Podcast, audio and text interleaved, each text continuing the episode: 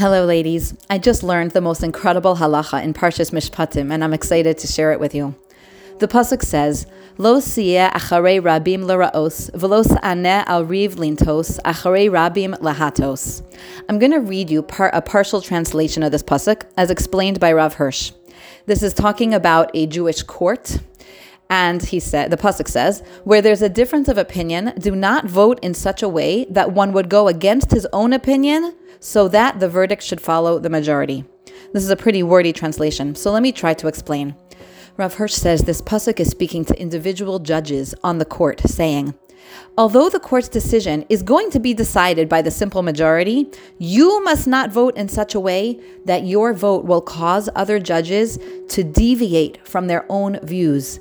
Each judge must vote his true conscience, what he believes to be right, regardless of what anyone else on the court thinks or how they vote even if the final outcome won't be any different, because a specific judge is, let's say, clearly in the minority, he still must vote his truth and not be swayed by anyone else. It's a halacha.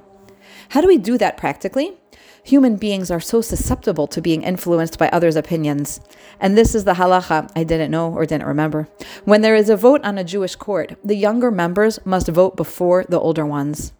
Because if the older, more authoritative judges voted first, the younger ones would most likely vote with them, maybe out of respect, or possibly because they begin to doubt their own conclusions once they hear the votes of their elders. The Torah says this must not happen.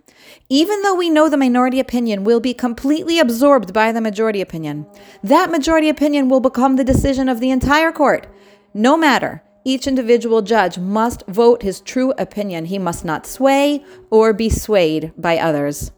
I think this jumped out at me now because over Shabbos I had several conversations, which led me to wonder if maybe one of the big challenges of our generation is a lack of each person knowing themselves, being able to express themselves, and being true to themselves. I think this issue is present in many different areas.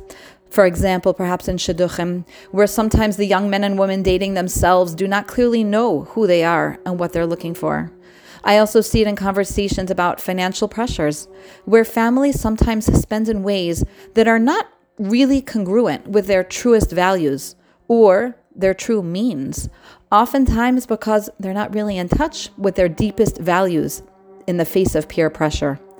This halacha that the younger judges have to go first so that they will vote their conscience and not be subtly influenced by others is reflecting a truth that Hashem built in us. We are all subject to pressure, and we also inadvertently pressure others as well. People with more seniority are supposed to be conscious of this reality and step back to give room to the more junior people to find their voices and learn to act on them. And as parents, I believe one of our important jobs is to create space for our children to, over time, appropriately get to know themselves, be able to make decisions, and become able to trust their own conclusions.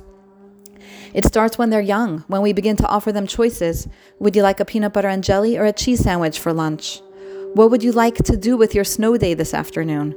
And it continues more and more as they get older. I have, Baruch Hashem, three teenage sons who are currently in three different high schools, which could confuse people unless they know my sons, because each one is clearly in the environment that is right for them. And it's not because I determined it, and it's not because we stated this is the school of our family. Picking a high school was a decision that, although it was with our guidance, it was fundamentally a choice that each one of those children made for themselves. As parents, we want to help our children grow into their voices, to know who they are so they can be true to themselves as they grow independent. This isn't something that automatically happens when a person turns 21 or when he gets married.